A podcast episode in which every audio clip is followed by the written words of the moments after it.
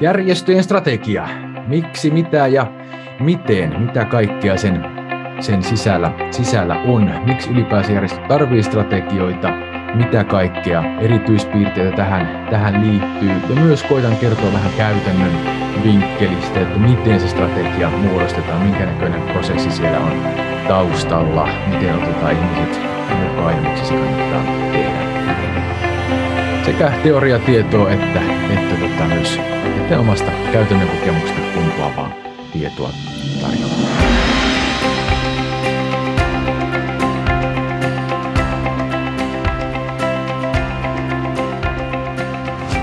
Aloitan tästä meidän tulevaisuuden näkyvät järjestöt -selvityksestä, joka tehtiin tuossa viime vuoden lopulla. Järjestöjen toimintaympäristö on aika paljon muuttumassa. Järjestöjohtajat näkee, että muutosten nopeus, monimutkaisuus ja epävarmuus on kasvussa. Ja tämähän niin kuin nimenomaan huutaa sitä, että me tarvitaan strategiaa, tarvitaan sen tulevaisuuden pohtimista. Järjestöjen toimintakenttä on ollut aika stabiili vuosikausia, mutta nyt on kyllä selvästi, tässä on semmoinen aika turbulentit ajat monestakin seikasta johtuen. Samoissa selvityksessä myös kysyttiin, että miten siihen muutokseen vastataan, niin siellä digitalisaatiota, viestintää, markkinointia, osaamista, vaikuttavuuden arviointia ja myös sitten tulevaisuuden strategia nousee ihan tuonne kärkiviisikkoon. Tämä hyvin kuvastaa sitä, että kyllä järjestöissä tunnistetaan se tarve, että tämmöistä tulevaisuusstrategiatyötä tarvitaan. Ylipäänsä järjestöjen strategioista ja tästä niin kuin tulevaisuuspohdinnasta on kirjoitettu aika vähän. Tähän on koonnut muutamia, mitkä on niin kuin viimeisen 20 vuoden aikana ehkä tulleita, ja ne on ihan lukemisen arvoisia. Jokainen näistä Juha Heikkala järjestön strategia tuolta melkein 20 vuoden takaa, ja Heikkalalta myös tuo Näe, koe, tee -kirja, ja samoin tuo järjestön strateginen johtaminen -työkirja. Sitten Aaroharjon järjestön kehittäminen, sekin on aika vanha teos, mutta edelleen ihan relevantteja ajatuksia. Ja sitten tuossa muutama englanninkielinen teos. Toki näitä on enemmän, ja kyllä jos Amazoniin menet ja laitat non-profit strategy, niin kyllä sieltä enemmän kirjoja löytyy. Mutta sanotaan, kyllähän näitä aika vähäisenlaisesti on, jos puhutaan vaikka ylipäänsä strategiakirjallisuudesta tai johtamiskirjallisuudesta, että Suomessakin varmaan niin kuin strategiaan liittyviä johtamiskirjoja niin kuin yritysmaailman näkövinkkelistä julkaistaan monta kymmentä vuosittain. Siihen nähden tavallaan niin tämä kirjallisuus on aika vähäistä. Ja se on myös hyvä muistaa, että tavallaan todella monet opit, ja tavallaan jos haluat niin kuin paneutua strategiaan, niin sä joudut lukemaan niitä kirjoja, jotka on kirjoitettu yritysmaailman näkökulmasta ja tavallaan sen ajattelun kautta. Ja ne ei niin kuin ihan yksi yhteen mene tietenkään tähän järjestöpuolelle. Jotain ajatuksia, ideoita, malleja kyllä sieltä saa, mutta ne täytyy sitä aika lailla soveltaa. Siihen ei ole paljon niin kuin omaa kirjallisuutta tai lähdekirjallisuutta. Ja mikä se strategia ylipäänsä on? Mintzbergin vanha määritelmä, erittäin pätevä määritelmä, on se, että se on tarkoituksellinen suunnitelma, johdonmukainen tietynlainen suunniteltu tai kehkeytyvä toiminta. Se voi olla myös asema, jonkinnäköinen näkökulma ja jopa tämmöinen juoni. Kiinalaisessa strategiassa tämä juoni esimerkiksi korostuu hyvinkin paljon. Strategiaa voidaan ajatella näiden kautta, että näitä kaikkea se on. Mutta tietysti niin kuin yleisessä kielenkäytössä ja yleisesti siitä, miten me strategia ymmärretään, niin tuo plan, eli se juoni, suunnitelmapuoli on se tärkein näistä tekijöistä. Ja ylipäänsä strategian avullahan me yritetään hallita sitä meidän järjestön ympäristöä, sopeutua ympäristöön, myös vaikuttaa itse siihen ympäristöön, miten se tulee kehittymään, ja sitten kolmantena tietysti valitsemaan ympäristön. Kaikki organisaatiot ei voi valita omaa ympäristöä, vaikka julkinen puolihan siellä tulee tehtäviä, tulee laista, pitää tehdä tiettyjä asioita. Mutta järjestöillä tavallaan se vapaus on tietysti oman perustarkoituksensa ja sääntöjensä puitteissa, mutta aika vapaasti kuitenkin pystyy valitsemaan sen oman toimintaympäristönsä. Ja tämä on oma kiteytys, miten mä näen strategian näkemys halutusta lopputuloksista ja menestyksekkäistä keinoista lopputuloksen saavuttamiseksi suhteessa toimintaympäristöön. Meidän pitää miettiä lopputulosta, mitä me haluamme, Meidän pitää miettiä, miten se on mahdollista saavuttaa niitä keinoja sen saavuttamiseksi. Ja tämä kaikki täytyy suhteuttaa toimintaympäristöön. Ja siinä tulee, se on mielestäni täysin oleellisin asia näistä, että mä aina alleviivaan tai kahta viimeistä sanaa suhteessa toimintaympäristöön. Pitää olla hereillä sen suhteen, minkälainen organisaatio me itse ollaan ja mitä siinä ulkopuolella tapahtuu. Ilman sitä niin se strategia ei todennäköisesti ole kovin tehokas. Se on ehkä enemmän meidän omaa kuvitelmaa kuin sitä, että miten asiat voisi mennä. Miten siellä strategian pohdinnassa tehdään? Sitä voisi kuvata 3 karkilla. Perusta, ymmärrys, valinnat. Se ensimmäinen karkki on se salmiakkikarkki. Siellä on perustehtävää, arvoja, visiota. Myös sieltä säännöistä tulevaa mandaattia. Se on sellainen jykevä, maistuva, pippurinen, suolainen kokonaisuus. Ainahan strategiaprosessissa ei tarvitse mennä näihin. Nämä voi olla jo aikaisemmin pohdittuja. Nämä voi hyvin pysyväisluontoisia asioita. Näitä voi niin kuin olla säilyä vuosikausia hyvinkin samanlaisena. Mutta sitten mitä aina tietysti strategiaa pohdittaessa täytyy katsoa, niin on se niin kuin toimintaympäristön ymmärrys. Mitä ne muutostarpeet siellä sisällä on? Meidän täytyy mahdollisimman hyvin hakea sitä, mitä mahdollisuuksia tässä on, minkä näköisiä erinäköisiä polkuja on, erinäköisiä vaihtoehtoja. Ja sieltä tehdään sitten aina strategiassa valintoja, muodostetaan päämääriä, keinoja ja sitten tietysti strategian toteuttamiseen sitten jonkinnäköisiä tarkempia suunnitelmia. Timo Ritakallio, osuuspankkiryhmä, nykyinen toimitusjohtaja, strategian tutkija myös, on hyvin sanonut, että strategia muodostetaan, uudistetaan ja toteutetaan yhtäaikaisesti. Ja tämä on niin kuin ehkä oleellinen tänä päivänä niin kuin strategian kanssa, ja se semmoinen pitäisi päästä siihen, että me ei enää olla, meillä on vain se joku suunnitelma, joka tehdään 5 vuodelle tai jopa pidemmälle ajalle, koska se nykypäivän strateginen johtaminen on hyvin paljon semmoista niin kuin ajassa elävää. Ei voi vain noudattaa suunnitelmaa, vaan sitä pitää tavallaan, sitä strategiaa täytyy uudistaa, toteuttaa, samaan aikaan muodostaa koko ajan niin kuin yhtäaikaisesti. Ja sitä voisi kuvata tällä tavalla, että jos vanha maailma tavallaan tuonne vesiputousmallin mukainen suunnitteluprosessi, niin kyllä se tämän päivän strategian täytyy näyttää ennen muuta sitä suuntaa.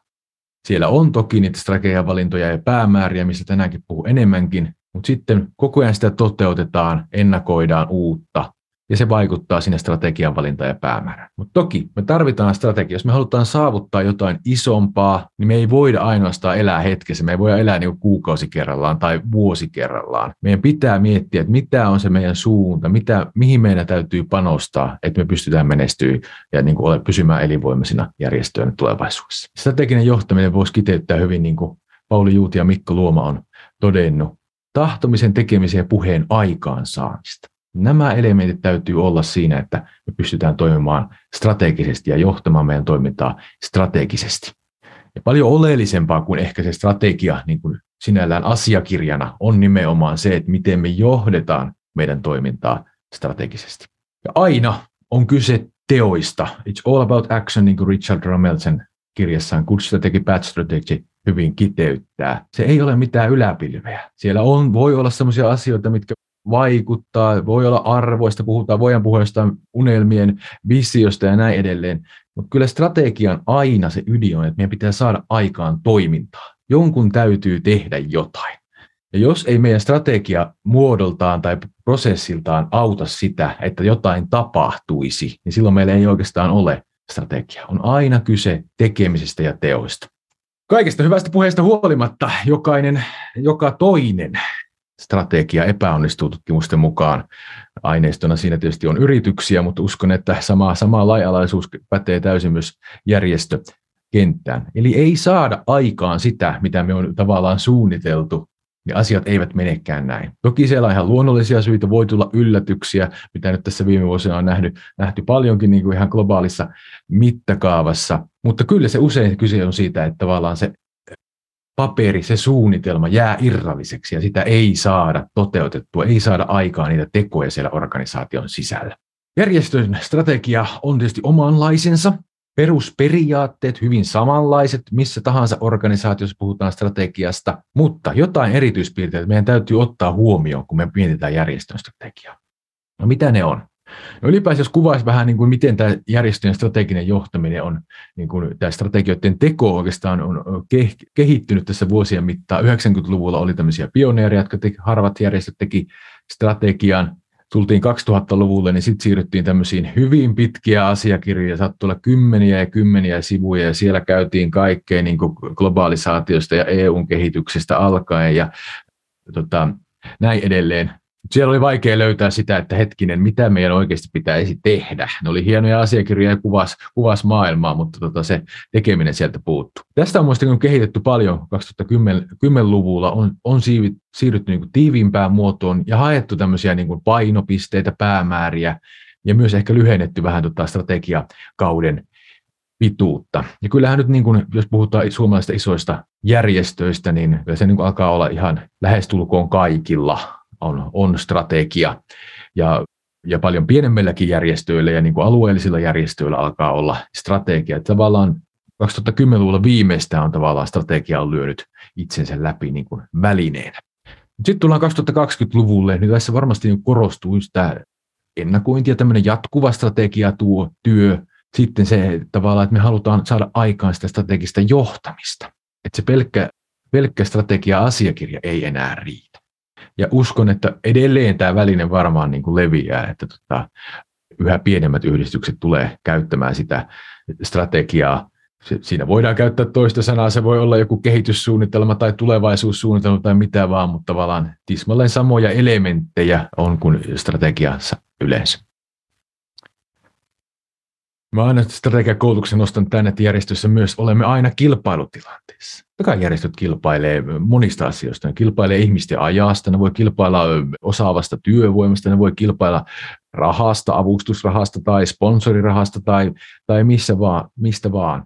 Me ollaan aina jonkinnäköisessä kilpailutilanteessa ja jonkinnäköinen kilpailuajattelu liittyy strategioihin lähtökohtaisesti. Ja sitä on niin kuin, se on myös ihan hyvä, se on, että vähän terävöittää sitä omaakin strategista ajattelua, kun pikkusen rupeaa huomaamaan, että hei, me ollaan kilpailutilanteessa. Mutta samaan aikaan, totta kai, järjestöt on todella paljon ja ehkä enemmänkin kuin kilpailutilanteessa, ne on myös yhteistyötilanteessa.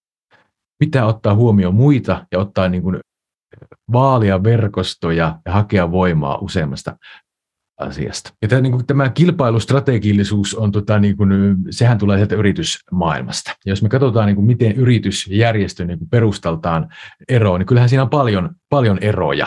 Siellä on eroja asemassa, taloudessa, tarkoituksessa, organisaatiokulttuurissa, mistä se raha lopulta tulee ja näin edelleen. Ja tavallaan näiden erityispiirteiden huomioon ottaminen on hyvin oleellista siinä, kun muodostetaan järjestön strategia. Ja tässä tavalla, että me emme voi ottaa täysin sitä niin kuin liiketalouden opaskirjaa strategian tekemisestä, koska se on tehty siihen ympäristöön, joka toimii eri tavalla. Muutamia erityispiirteitä, mitkä nostaisin tärkeäksi järjestöjen kohdalla. No, ensimmäinen on se, että järjestön asema on lähtökohtaisesti uniikki. Yritysten asema on lähtökohtaisesti aina niin kuin kilpailutilanne. Järjestöjen asema on uniikki. Ei me tarvita tähän maahan niin toista epilepsialiittoa, tai jos meillä on koripalloliitto, niin ei me tarvita toista koripalloliittoa, joka kävisi harrastajista kilpailua. Et järjestö on aina uniikki lähtökohdiltaan. Ainutlaatua on ainoa, verraton, omanlainen, harvinainen, mikä joku synonyymisanakirja antaa määritelmiä. Ja tämä on hyvin oleellinen, koska myös niin kuin strategian tasolla tämän uniikkiuden korostaminen on ihan keskeinen elementti siinä, että me muodostetaan järjestössä hyvä strategia. Meidän on pakko miettiä tavallaan, että miten me pysytään uniikkeina, ja jos me tehdään jotain, niin itse asiassa mennäänkö me johonkin toiselle kentälle, eikä enää ollakaan täysin uniikkeja jossain toisessa. Toinen erityispiirre on se tietysti, että meillä on jäsenet ja yhteiskunta, jolle sitä toimintaa tehdään. Se on meidän kohderyhmä. Se vaikuttaa sen strategian sekä strategian muodostamiseen että sitten strategian sisältöön. Se aatteellinen tarkoitus, niin kuin yleisen hyvän ajaminen ja sitten tietysti se oma kohderyhmä ja jäsenet. Kolmas erityispiirre on se, että meillä tietysti järjestöissä lähtökohta on jäsendemokratiassa ja vapaaehtoisuudessa. Toki on jotain järjestöjä, jotka toimii vaikka säätiöpohjalta ja toimii niin ammattimaisesti. Siinä mielessä ei ole sellaista jäsendemokratiaa välttämättä. Nämä täytyy ottaa huomioon suurimman osan järjestöistä.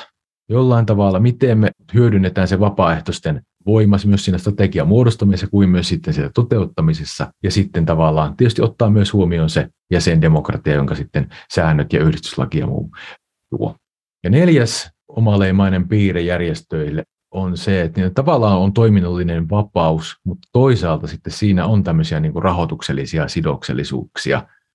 Etenkin niille järjestöille, jotka saavat paljon niin kuin avustusrahaa. Julkinen sektori tietysti koittaa niin kuin omalla tahollaan mahdollisimman hyvin hyödyntää järjestöjä siinä oman palvelutuotannon jollain tavalla ehkä aukkokohtien paikkaamisessa ja tavallaan se rahoitus äkkiä menee niin kuin siihen suuntaan. Tämä niin kuin ristiriita vaikuttaa monesti strategian ihan muodostamiseen. Me ei välttämättä pysty tekemään ihan kaikkia valintoja, koska meillä on tietynlainen rahoitus ja tiettyihin asioihin rahoitus.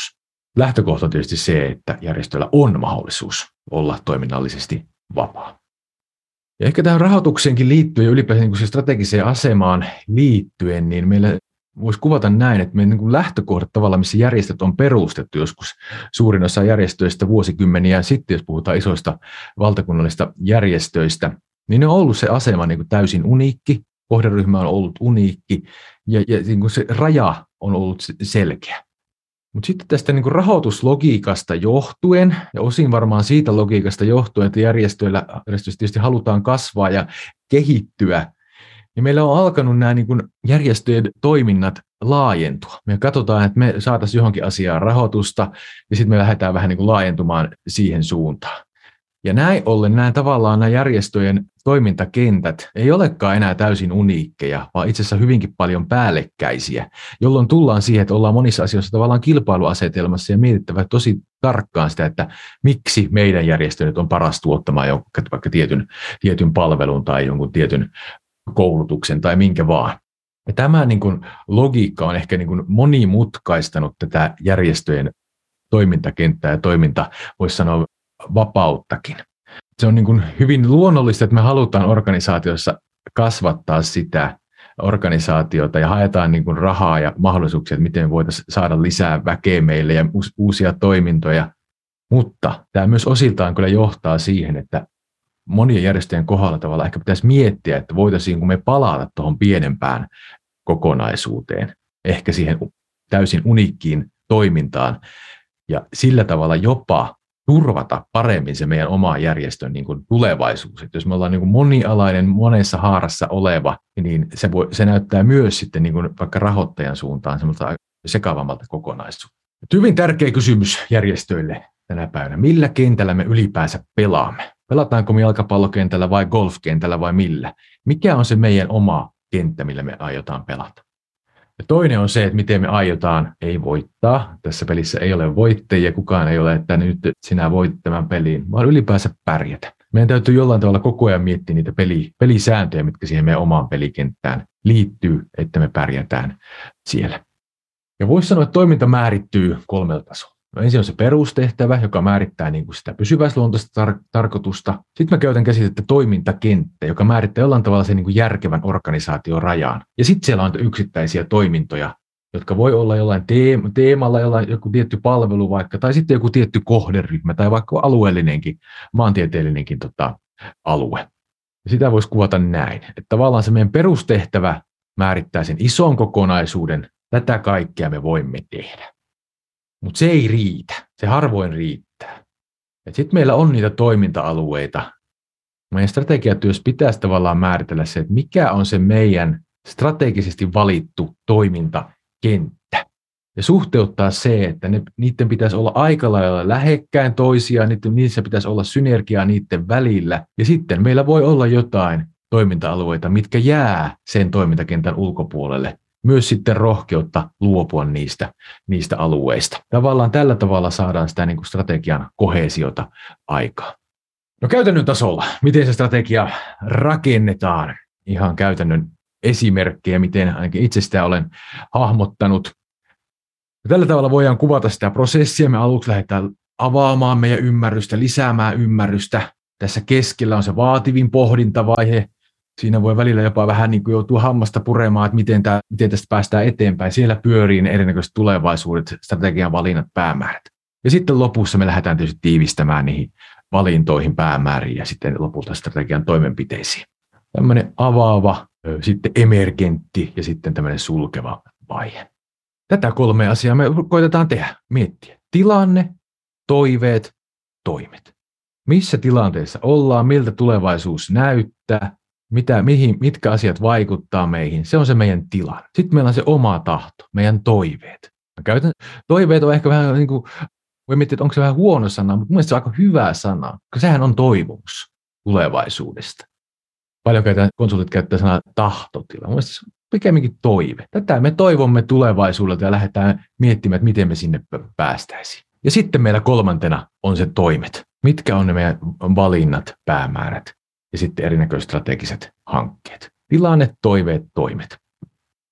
Tässä esimerkki, miten itse monesti viime vuosina suunnilleen tämän näköisellä prosessilla on toiminut. Eli on kaksi tasoa. Meillä on se laaja osallisuuden taso ja sitten meillä on tämmöinen pienempi porukka, joka toimii sitten asioiden tiivistäjänä, kokoajana, analysoijana, pohtijana. Nämä molemmat tarvitaan. Meillä on se laaja osallisuuden tasossa. Useimmiten siellä on sähköisiä kyselyitä. Sitten siellä on näitä työpajatyöskentelyitä, jossa voi olla laajasti henkilöstöä, hallitusta, yhdistysten jäseniä, vapaaehtoisia, mitä vaan, sidosryhmiäkin joskus. Niitä on muutama steppi niin kuin sen prosessin aikana. Ja sitten meillä on pienempi porukka, joka pureskelee näiden vaikka työpajatyöskentelyjen välissä sitä asiaa. Me ei voida mennä niin kovin syvällisiä analyysiä. Työpajassa enemmän kerätään ajatuksia, näkemyksiä, ideoita, mutta sitten näissä pienemmän ryhmän työskentelyissä me tarkennetaan sitä. Pohditaan jollain noin 7 henkeä lähtökohta. Siellä usein on sitten vaikka toiminnanjohtaja, puheenjohtaja monesti, voi olla joku kehityspäällikkö esimerkiksi, ja sitten voi olla vaikka joku paikallistoimijakin, jolla on hyvää sanottavaa strategiatyöstä. Tämmöinen ryhmä, joka sitten pureskelee tässä välissä niitä asioita. Ja lopulta sitten tietysti tiivistämään sitä, kun meillä on valtava määrä ideoita, näkemyksiä, niin siinä sitten tiivistämistyössä tämä ryhmä on oleellinen. Ja siinä tietysti vaikka itse, jos olen fasilitoimassa prosessia, niin tietysti autan siinä tiivistämistyössä, että tämmöisiä asioita täältä näyttäisi tästä valtavasta aineistosta niin kuin löytyvän. Eli strategiatyöpajat, strategiaryhmä, sitten voi olla tämmöisiä lisätietoja, siellä voi olla sähköiset kyselyt, haastattelut, voi olla jotain verkkoalusta, työskentelyä ja sitten tietysti yhtenä osana on myös se päätöksenteko, se jäsendemokratia järjestössä. Siellä sitten tietysti järjestön hallitus voi käsitellä strategiaa vaikka useammankin kerran ja sitten usein sitten joku liittokokous tai vuosikokous tai vastaava tekee sitten lopulta sen nuijan kopautuksen. Ja kyllä siinä prosessissa on aina tärkeää miettiä tämä niin kuin mukavuus vs. tehokkuusaspekti. Että tavallaan minkä verran me käytetään siihen aikaa. Tuossa oli niin kuin esimerkki siitä, että tuolla tavalla saadaan aikaan hyvää strategiaa ja hyvää strategiapohdinta ja myös syntymään se osallisuus. Mutta sitten voidaan miettiä tavallaan sitä mukavuuspuolta, että halutaanko me jotain lisätä sinne, halutaanko me vähän lisää ehkä pohdiskelua, tai sitten halutaanko me jotenkin parantaa puitteita, viedäänkö me porukka jonnekin kylpylähotelliin ja kustannetaan hotelliyöt ja muuta.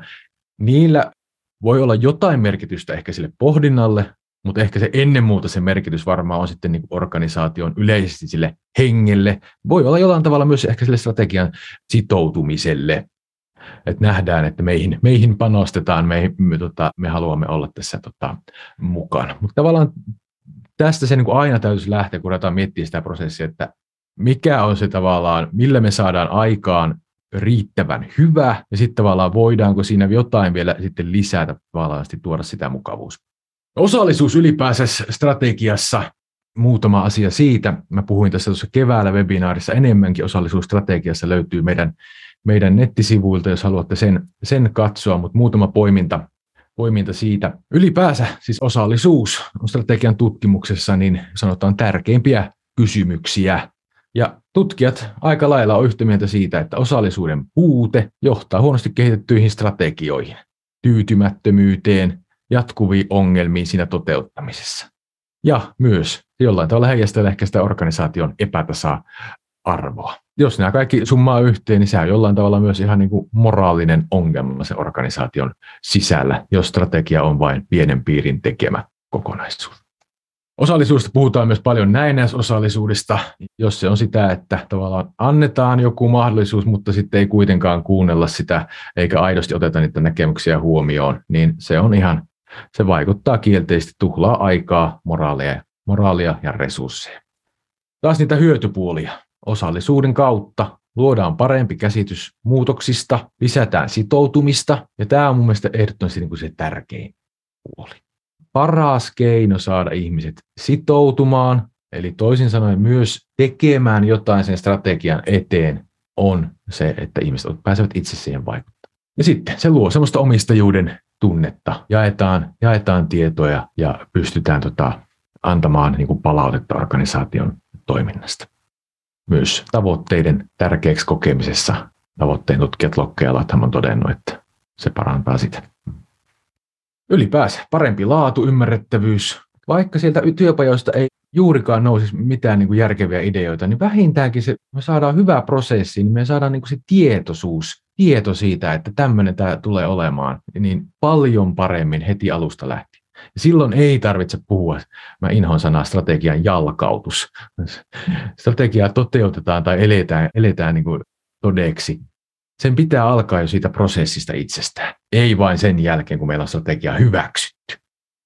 Ja me halutaan tietysti varmistaa myös sidosryhmien tuki. Siihenkin me voidaan käyttää tätä osallista strategiaprosessia. Pietilä tehnyt tämmöisen nelikentän. Meillä on halu vaikuttaa ja toiseen suuntaan mahdollisuus vaikuttaa. Ja tavallaan kun molemmat asiat on korkeita, niin meillä on aktiivista ja innostunutta toimintaa. Taas jos nämä asiat on matalia, tai vain toinen asia on korkea, niin onnistumisen todennäköisyydet on vähän huonommat.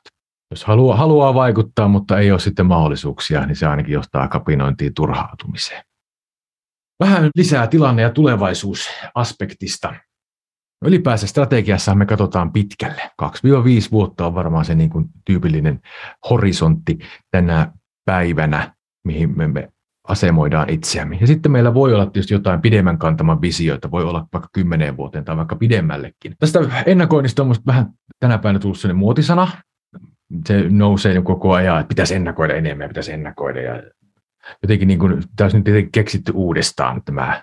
Mun mielestä tässä on vähän sama jotenkin hypeä kuin ehkä muutama vuosi sitten oli palvelumuotoilun osalta ja joskus aikaisemmin oli laatujohtamisessa ja näin edelleen. Sinällään ennakoinnissahan ei ole mitään uutta.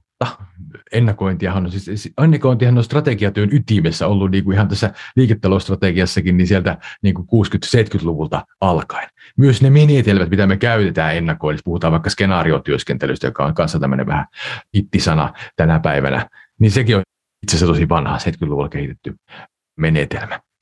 Ja useimmiten niin kuin sit nostetaan jotain hienoja asioita, pitäisi tarttua hiljaisiin signaaleihin, pitäisi ymmärtää niin kuin maailmasta ihan kaikki mahdollinen.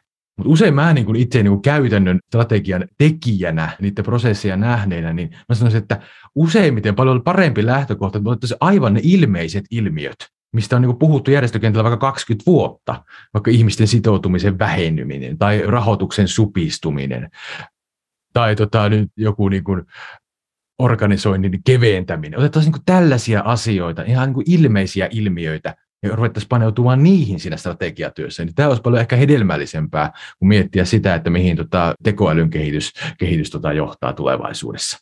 Ja ennakoinnissa tietysti on vaikeita, on niin kuin nopeita asioita, kuten nyt on nähty pandemia ja Ukrainasta ja muuta. Eli kukaan ei osaa ennakoida. Tai joku 2008 talousromahdus. Et maailmassa on jo 10 000 ekonomisteja, ja sitten niin kuin tyyli kourallinen osasi ennakoida sen, että kohta tässä kupla puhkeaa. Toisaalta monesti nämä tällaiset nopeat asiat, mustat joutsenet ja muut, niin emme me kiireeltämme tai jaksamiseltamme niin halua varautua niihin. Ei me nytkään organisaatiossa mietitä, että no entä jos tässä nyt tuleekin sitten joku ydinsota tai ydinkatastrofi, tai entä jos me joudutaan sotilaallisen uhan alle vaikka Suomessa tai näin. Jossain järjestössä voidaan pohtia tätä, mutta mä sanoin, että suurimmassa osassa ei pohdita tätä, tai sanoin, että no katsotaan, miten tässä käy. Et sitten tavallaan on nämä hitaat asiat, joten sitä niin kehitystä on vaikea nähdä, koska ne muuttuu niin hitaasti. Ja samalla myös monesti voisi sanoa, että se niin kuin ymmärrys syntyy hitaasti. Niin nämä ei ole niin semmoisia, että nämä syntyisi sille yhdessä työpajassa tai yhdessäkään strategiatyöskentelyssä vaikka puolen vuoden mittaisessa prosessissa. Ja tavallaan näiden asioiden ymmärtäminen vaatii aikaa. Ja siihen voidaan niin kuin rakentaa systeemejä, mutta se ei tapahdu yhden strategiaprosessin aikana. Ja tavallaan pitäisi olla siellä kulttuurissa ja prosesseissa mukana koko ajan. Ja tätä voidaan kuvata tähän tiedon nelikentällä. Tämä on tämä Richard Romelsen, ei anteeksi, nyt mä unohdan sanaa, mutta Yhdysvaltain entinen puolustusministeri, joka puhuu silloin Irakissa olevista joukkotuhoaseista, jotka sitten myöhemmin todettiin täysin puheeksi. Mutta hänellä oli tämä, niin kuin, miten hän jakoi tiedon. Ja tämä on niin kuin sinällään mun mielestä hyvä hahmotus, miten voidaan tietoa ajatella olevan. Meillä on tietoa, mistä me tiedetään asia olevan ja me tunnistetaan se. Sitten meillä on asioita, mistä me on olemassa tietoa, mutta me ei välttämättä oikein tiedetä sitä. Sitten me jotain asioita tiedostetaan, että me ei tiedetä sitä. Ja sitten on asioita, mistä emme tiedä, mitä me emme tiedä. Ja näistä oikeastaan niin tämä ensimmäinen on, että kootaan tietoa jäsennellään. Meillä on tietoa, se kannattaisi koota ja jäsennellä. Toiseksi, tällä puolella selvittää ja kokeilla.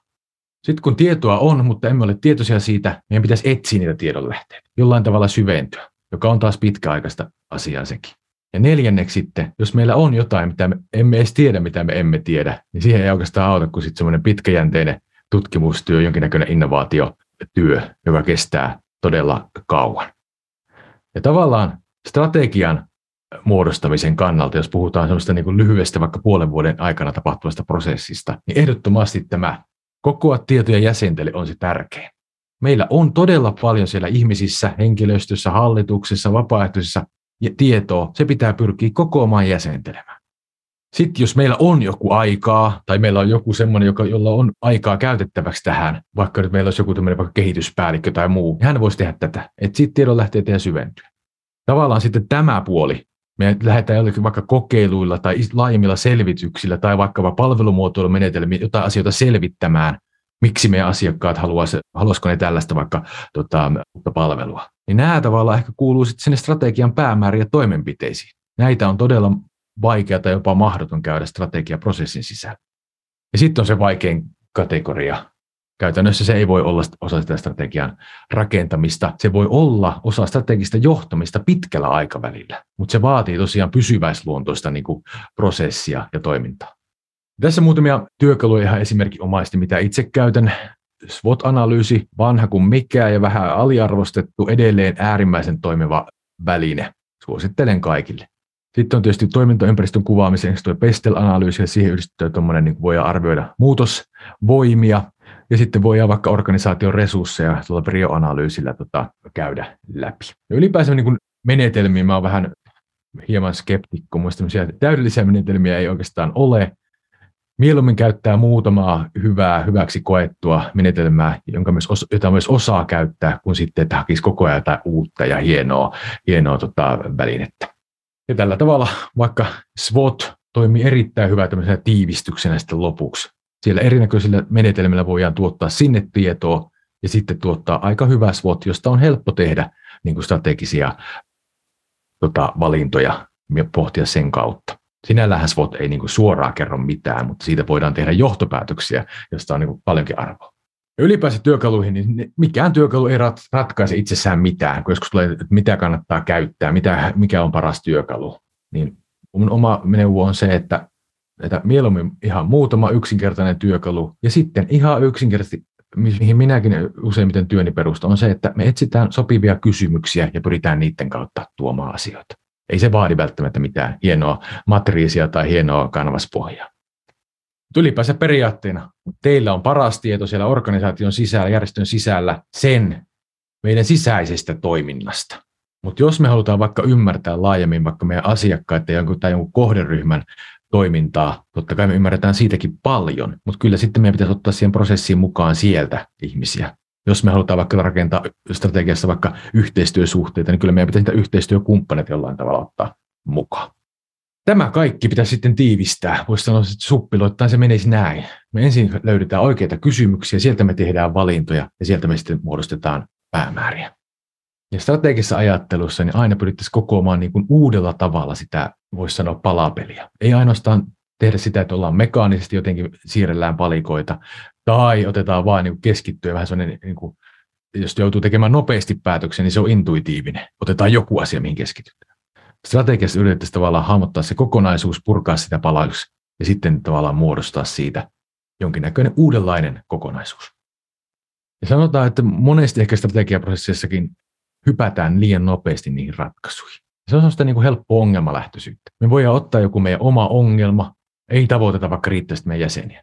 Sitten me keksitään siihen, että no, otetaan käyttöön Instagram ja ollaan vähän aktiivisempia somessa. Tämän tyyppinen niin kuin yhtään miettimättä, että mitä sen taustalla on ja mitä se ehkä todellisuudessa vaadisi. Sen takia mä niin kuin suosin, että jos on hyvä strategiaprosessi, niin lähdetään sitä pohdinnasta. Otetaan joku laajempi ilmiö. Otetaan vaikka, puhutaan viestintäyhteiskunnasta, miten kilpailu viestinnässä on kovaa, viestien tulva on suuri, siellä on tiedon suodattaminen on vaikeaa. Yritetään kuvata se, että kuinka se viestintäympäristö, minkälainen se on. Ja sen jälkeen, hetkinen, me voidaankin muodostaa sitä joku järkevä kysymys, johon lähdetään vastaamaan. Ja tästä jo päästään hyvin erilaisiin lopputuloksiin, kuten tästä jo näette. Miten voisimme tavoittaa jäsenet siten, että viestit tavoittaa heidät ja se ei huku viestit. Silloin välttämättä se Instagram tai se, että me tuutetaan someen entistä enemmän juttuja, ei ratkaise tätä. Ja sieltä sitten löydetään niitä ratkaisuehdotuksia. Ja ylipäänsä strategiassa aina, mikä myös itseäni kiehtuu, on se, että se on analyyttistä työtä, siinä jäsennellään asioita, se on järkityötä, mutta samaan aikaan me tarvitaan sitä luovaa puolta, me tarvitaan ideoita, me tarvitaan jonkinnäköistä visionäärisyyttä. Ja tavallaan näiden yhtymäkohdasta löytyy ne parhaat strategiset valinnat. Ja miten se tehdään, jos käytetään esimerkkinä elokuvaa. Elokuvassahan on yksittäisiä kuvia, muutaman sekunnin pätkiä, joku menee ravintolaan ja tilaa ruokaa ja käy jonkun keskustelun, ne muodostaa kohtauksia. Ja kohtaukset, ei nekään muodosta elokuvaa. Ne täytyy jollain tavalla järjestää. Siellä on jonkinnäköinen alkusysäys, esittely, syventäminen, kiihdytys, ratkaisu ja ehkä jonkinnäköinen häivitys lopussa. Tyypillisesti ainakin, kun ajatellaan elokuvaa. On toki toisenlaisiakin elokuvia. Ja nämä jollain tavalla sidotaan juonella yhteen. Ja ihan tismalleen samalla tavalla meillä on strategiassa on niitä tekoja, toimenpiteitä. Ne täytyisi kiinnittyä. Jokainen toimenpide jonkinnäköiseen isompaan päämäärään. Mutta sekään ei riitä strategiaksi. Meidän pitäisi olla jonkinnäköisiä painopisteitä, strategian valintoja, tai voidaan kustua vaikka pakkovoitoiksi, must-win battleiksi, ja nämä sidotaan yhteen strategialla. Silloin meillä on eheä kokonaisuus. Yhteenkietova ajatus. Meillä on aina mahdoton määrä erinäköisiä valintavaihtoehtoja, ja näitä voidaan hahmottaa. Tärkeää on valita, ottaa sieltä muutama asia, mitkä nähdään parhaimmaksi. Kaikki ei päädy strategiaan. Me ei voida mitään täydellistä konsensusta hakea.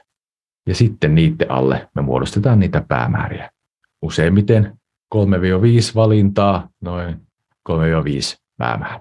Ihan lyhyesti muodosta. Tyypillinen muoto on sitten jonkinnäköinen visuaalinen tiivistys, jossa näkyy nämä valinnat ja sitten näkyy niitä päämääriä. Jos katsotaan vähän historiaa, niin meillä tosiaan ne pitkät monikymmensivuiset strategiapaperit oli tämmöisiä jargonpapereita. Sitten meillä oli paljon järjestöissä, ehkä edelleenkin jossain määrin on tämmöisiä toiveiden tynnyreitä, jossa on paljon tavoitteita, mutta ei niinku keinoja. Sitten jos on pelkästään keinoja, niin silloin ollaan vähän tämmöisessä, niinku, ollaan jo toimintasuunnitelmatasolla, voisi sanoa. Ne on vähän, että lisätään koko ajan jotakin johonkin. Toimiva strategia tarvitsee sitä, että molemmat toteutuu. Siellä on tavoitteita, mutta on myös mietitty sitä, että miten ne tavoitteet voidaan saavuttaa. Tässä esimerkiksi partion strategia ihan lyhyesti. Sieltä löytyy pitkä visio, sieltä löytyy valinnat, painopisteet ja sieltä löytyy päämääriä, jossa näkyy myös sitten arvovalintoja. Ja siellä on kasvutavoitteita, siellä on kohderyhmän laajentamista, siellä on maantieteellistä ja sisällöllistä valintaa. Yksinkertaiseen kuvaan on kuvattu hyvin selkeä niin kuin strategia, joka näyttää suuntaa. Tässä Suomen nuorisokeskusten strategia ihan samalla tavalla. Jätän sen vaan tuohon, voitte sieltä diasetistä sitten tutkia. Kriminaalihuollon tukisäätiölle sama asia. Ja aina tarvitaan, että siellä on niin johdonmukaisia toimia. Siellä esimerkiksi tässä nyt kriminaalihuollon tukisäätiö, strategia, missä itsekin on ollut tekemässä tätä. Ja sitten määritellään niitä päämääriä niiden valintojen alle. Ja ydinajatus on usein aika yksinkertainen. Jos tässä Nuorisoasuntoliitolle tehtiin strategia, niin koko se valtava prosessi, niin se näkyy tuolla vasemmassa alakulmassa. Näkyvästi ja kuuluvasti yhtenä joukkueen. Kaikki nuo muut oli vanhasta strategiasta. Sen strategiatyön tiivistys oli tuo näkyvästi ja kuuluvasti yhtenä joukkueena. Toki se sitten avataan laajemmin toisessa. Tuossa poimin muutamia, joita voi sitten diasetista katsoa. Muutamia hyviä. Siellä on erinäköisiä visuaalisia muotoja, hieman eri tavalla sanoitettuja asioita, mutta hyvin toimivia monenlaisia strategioita löytyy. Ja tavallaan tuo muoto, valinnat, päämäärät, se on Se on tänä päivänä, se voisi sanoa, standardi sekä järjestöissä että yrityspuolella. No mikäs järjestöjen strateginen tilanne vielä ihan tähän loppuun? Voisi sanoa, että järjestöjen elinkaarista. Meillä on järjestöjä, jotka on pitkälti monta kymmentä vuotta toiminut hyvin samalla tavalla. Ja jostain on lähetty. On lähetty vaikka siellä 60-70-luvun taitteessa monet järjestöt. Niin siellä on se alkuinnostuksen vaihe. Sitten on ollut voimakkaan kasvuvaihe. Homma on laajentunut, on saatu lisää alueellisia yhdistyksiä ja näin edelleen. Sitten on saatu tämä kypsyyden vaihe. Nyt jollain tavalla ehkä tänä päivänä me eletään monissa järjestöissä tätä elinkaaressa tätä vaihetta. Me ollaan siinä kypsyysvaiheessa, mutta samaan aikaan me huomataan, että meillä asiat rupeaa prakaamaan. Meillä ehkä vähän vähemmän on jäseniä, meillä on vähän vähemmän toimijoita, paikallisyhdistykset voivat olla ongelmissa ja näin edelleen. Me ollaan tässä niin kuin hiipumisvaiheessa. Ja tavallaan mitä syvemmälle tuossa käyrässä mennään, niin sitä vaikeampi sieltä on nousta. Sen takia nyt tavallaan järjestöissä niin pitäisi lähteä miettimään asioita uudella tavalla ja miettimään, että mikä se tulevaisuuden järjestö oikein omalta kohdaltaan on. Mitä me voisimme tehdä, että me estetään, että me ei joudu tuohon syvimpään laskuun, mikä järjestössä on. Ja ne ei useinkaan ole ihan helppoja ratkaisuja ja se vaatii aika lailla toiminnan, voisi sanoa, hyvinkin paljon peruspilareiden läpikäymistä.